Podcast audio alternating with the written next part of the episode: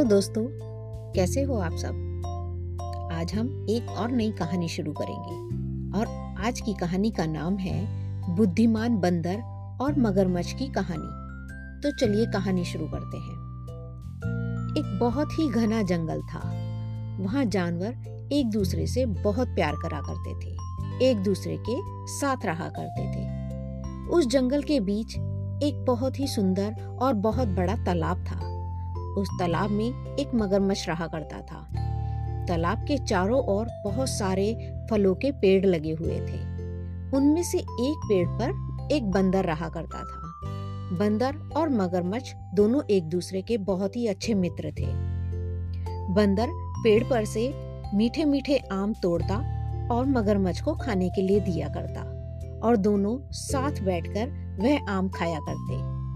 बंदर अपने दोस्त मगरमच्छ का बहुत ख्याल रखा करता था। मगरमच्छ भी बहुत अच्छा था। वह उसे अपनी पीठ पर बिठाकर पूरे तालाब में घुमाता, पूरा दिन दोनों बातें करते और मस्ती करते। अब ऐसे ऐसे समय बीतता गया और दोनों की दोस्ती बहुत गहरी हो गई। बंदर जो फल मगरमच्छ को देता था, मगरमच्छ उसमें से कुछ फल अपनी पत्नी के लिए भी लेकर जाया करता था।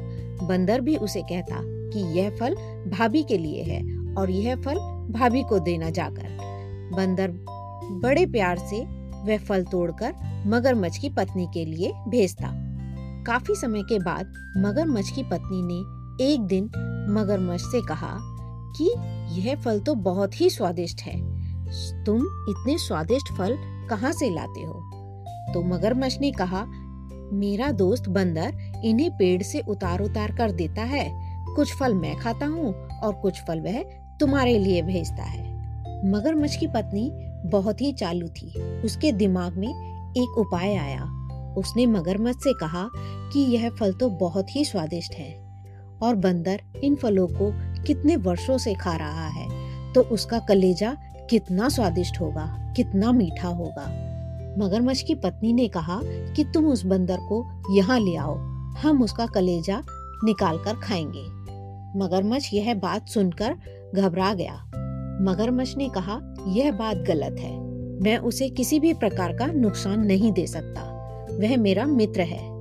पर मगरमच्छ की पत्नी नाराज़ हो गई और उसने कहा, जब तक तुम उस बंदर को लेकर यहाँ पर नहीं आओगे, मैं तुमसे बात नहीं करूँगी। अब मगरमच्छ बहुत परेशान था।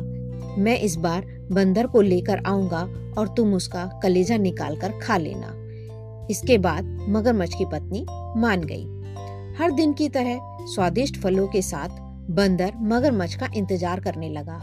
कुछ ही देर में मगरमच्छ वहाँ पर आया और दोनों ने मिलकर फल खाए। मगरमच्छ बोला कि, दोस्त, आज तुम्हारी भाभी तुमसे मिलना चाहती है।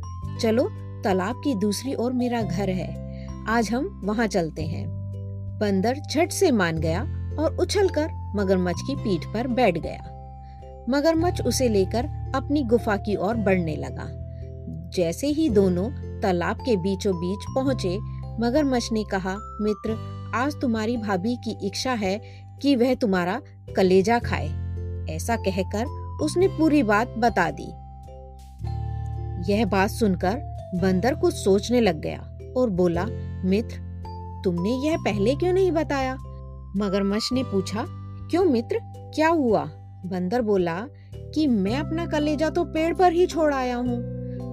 तुम मुझे वापस पेड़ पर ले चलो, मैं अपना कलेजा साथ में लेकर आ जाऊँगा। अब मगरमच्छ ने सोचा कि बिना कलेजे के अगर वह अपनी पत्नी के पास इस बंदर को ले जाएगा तो वह नाराज़ हो जाएगी।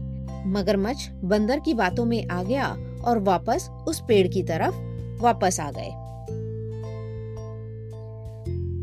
वो दोनों जैसे ही किनारे पे पहुँचे, बंदर झट से मगरमच्छ की पीठ से उतरकर उस पेड़ पर चढ़ गया और बोला, अरे मूर्ख, तुझे पता नहीं कि कलेजा हमारे शरीर के अंदर ही होता है। मैं हमेशा ही तुम्हारा भला सोचता था और तुम तो मेरे इतने अच्छे मित्र थे और तुम ही मुझे खाने चले थे। यह तुम्हारी कैसी मित्रता है? हम दोनों तो इतने अच्छे दोस्त थे। चले जाओ यहाँ से। अब मैं तुम्हारा मित्र नहीं हूँ। मगरमच्छ अपनी इस हरकत पर बहुत ही शर्मिंदा था और बंदर से माफ़ी मांगने लगा, लेकिन अब बंदर उसकी बातों में नहीं आया और उसकी दोस्ती तोड़ दी। मगरमच्छ निराश हो गया और उसे अपनी हरकत पर बहुत ही दुख हुआ। तो देखा बच्चों, इस कहानी से हमें क्या सीख मिलती है कि संकट के समय हमें घबराना नहीं चाहिए, मुसीबत के समय अपनी बुद्धि का प्रयोग करना चाहिए और उस समय कुछ ना कुछ उपाय सोचकर उससे निकलना चाहिए तो चलिए दोस्तों, फिर मिलते हैं एक नई कहानी के साथ, एक नए अध्याय में।